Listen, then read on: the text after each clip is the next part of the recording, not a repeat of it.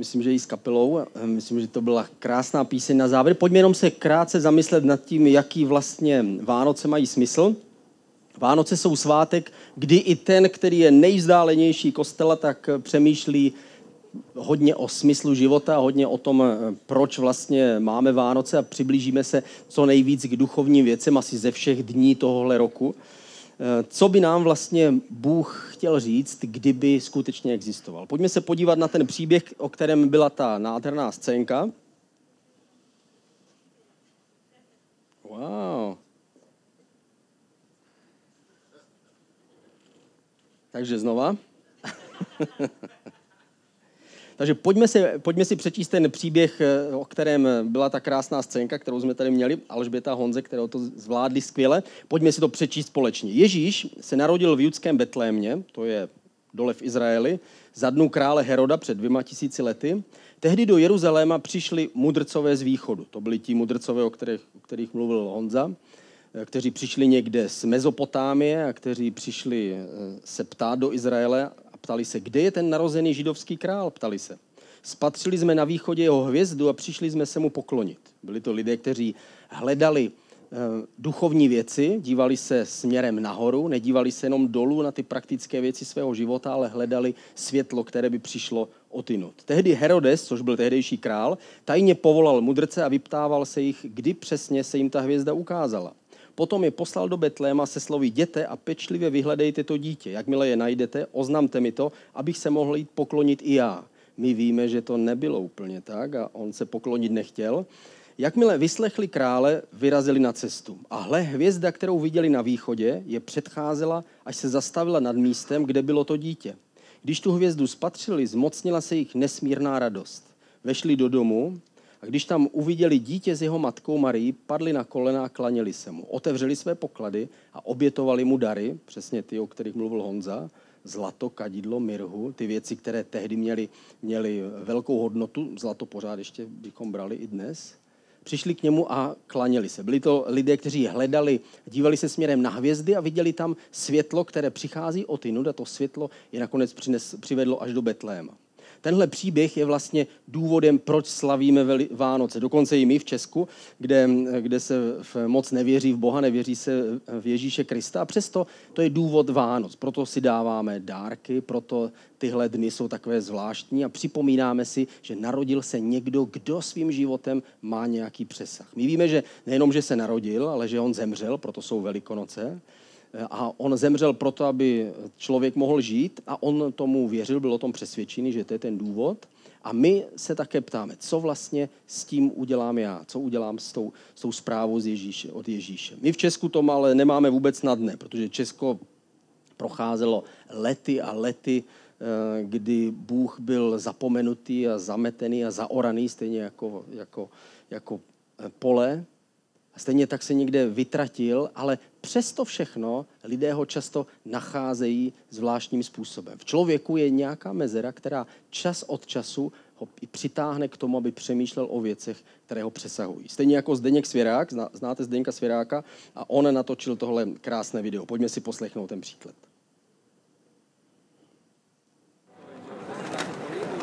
Tak tady, co stojíme, tak se loni udála taková příhoda, spíš, spíš dialog. Já na ně nemůžu zapomenout.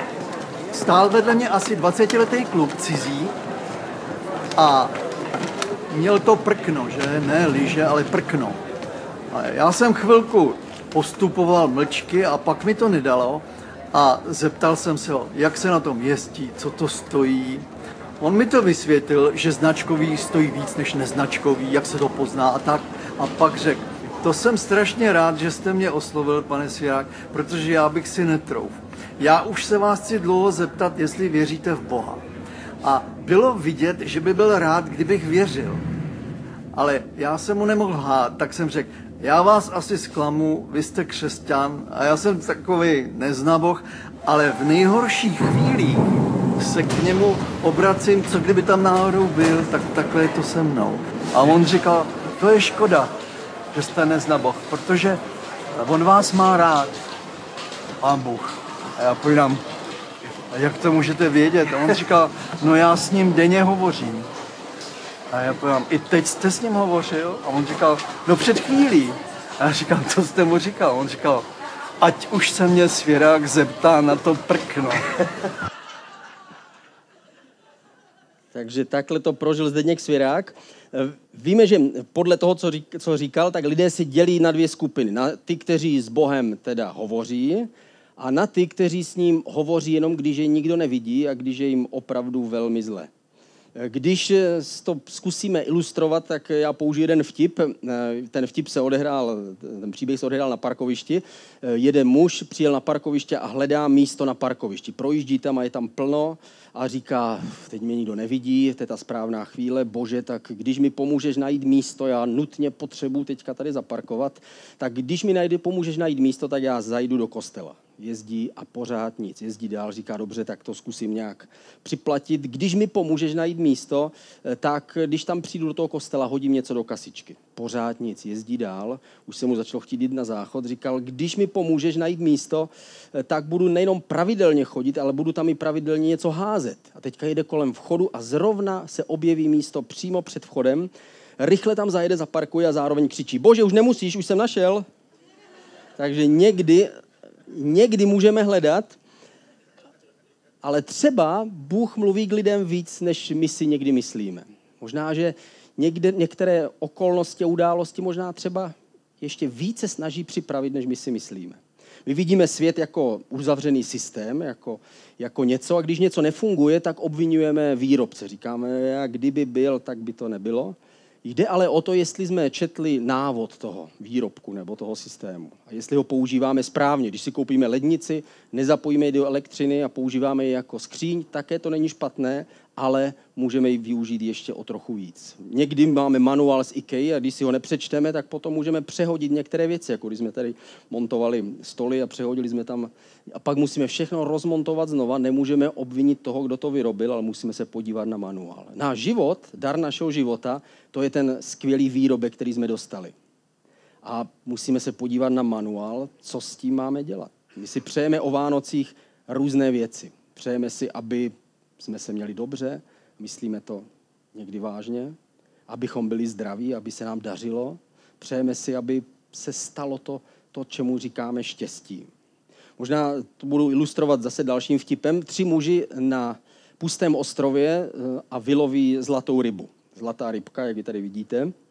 Tak eh, zlatá rybka jim říká, dívejte se, já vám, mám pro vás tři přání, ale protože jste tři, tak si každý můžete vzít jenom jedno. Tak co si přejete? První říká, je, já si přeju, ať se znova vrátí ten čas, kdy jsem byl s manželkou na svatební cestě, ať jsem tam s ní právě teď. Šup, zmizí. Druhý říká, o, já si zase přeju, ať jsem s celou rodinou na tom krásném vánočním koncertě, kde jsem byl. Šup, a zmizí. A ten třetí říká, no ale jsem tady zůstal sám, ať se vrátí. Šup. Takže můžeme někdy být jako ten, ten člověk na parkovišti, který možná přehlídne to zřejmé, které, co se v jeho životě děje. A někdy můžeme být jako ten na tom pustém ostrově, který byl zahleděný příliš moc jenom do sebe a příliš moc přemýšlel jenom o svých vlastních věcech. Jaký je teda smysl Vánoc? Musíme se zeptat několik otázek. Narodil se vlastně Ježíš, byl tím, za koho se prohlašoval, protože on byl mimořádný tím, že se prohlásil na roveň Bohu, proto ho ukřižovali. A co my s tím vlastně můžeme udělat? A máme s tím něco udělat? A my můžeme udělat to, co ti tři mudrcové z východu. Oni takhle putovali na těch, na těch velbloudech, šli někde z Mezopotámie stovky a stovky kilometrů do Izraele a přicházeli tam a říkali si, třeba tím najdeme, odhalíme smysl života. Třeba se narodí někdo, kdo změní úplně běh dějin. A možná ani oni sami netušili. Ale vydali se na cestu a snažili se najít toho krále. Když hledáme, tak existuje možnost, že najdeme. Jsme jako ten člověk na cestě. Možná ty jsi takový člověk na cestě. Já jsem byl člověk na cestě a pro mě ta nejdůležitější věc bylo přijít na to, jestli náš život má smysl a jestli můj život nekončí tím, když zemřu. Jestliže všechno, co prožiju tady, prožiju jenom během těch let 50, 60, 70, 80 let, tak to uteče tak rychle. Od 50 let prý už to letí. Takže příští rok už mi to poletí.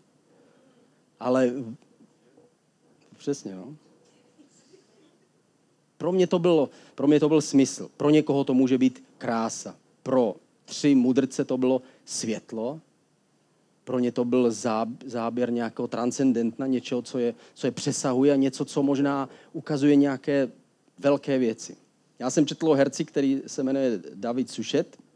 Je to britský herec, který je vyznamenaný mnoha, mnoha cenami. Eh, on od roku 1989 až do roku 2013 hrál Erkila Poirot, možná ho znáte z televize, asi tak milion sto dílů, které pořád neustále běží dokola. A on vydržel hrát tohle herce rok za rokem, mnoho let. V roce 1986 on vyrostl v rodině bez vyznání eh, a dostal se do hotelu. Byl tam kvůli práci, kvůli tomu, že hrál v divadle a přespal v hotelu. A když eh, spal v hotelu, tak otevřel šuplík nočního stolku a v šuplíku nočního stolku našel Bibli. Možná se vám to stalo. Někde jsou lidé, kteří dávají Bible do hotelu a někdy člověka napadne, jak, jak tohle může někoho prostě takhle zmanipulovat nebo jako prostě ho nějakam přivést. A on si vzal tu Bibli, začal ji číst a našel nejtěžší a nejobtížnější a nejhůř srozumitelný křesťansko, křesťanskou knihu v Bibli, a to je kniha Římanům, která vysvětluje, proč je evangelium a za co Ježíš zemřel a tak dále. Je to celkem obtížný. A on četl osmou kapitolu Římanům a uvěřil během té osmé kapitoly, nechal, později se nechal pokřtít. Když mu bylo 40 let, tak se zásadně změnil jeho život. On sám řekl o sobě, jsem křesťan, který skutečně věří a taky věřím, že to je na mém životě vidět. V roce 2012 udělal, natočil dokument z BBC o svém největším osobním hrdinovi, a poštolu Pavlovi, a zároveň se stal členem Rady Britské biblické společnosti, což je jedna z nejstarších organizací. A jeho putování a jeho hledání pokračuje dál. V Matouši v 7. kapitole, 7. 8. verš, což tím, čím skončím, je, jsou Ježíšova slova. Ježíš řekl, prostem a bude vám dáno. Hledejte a naleznete.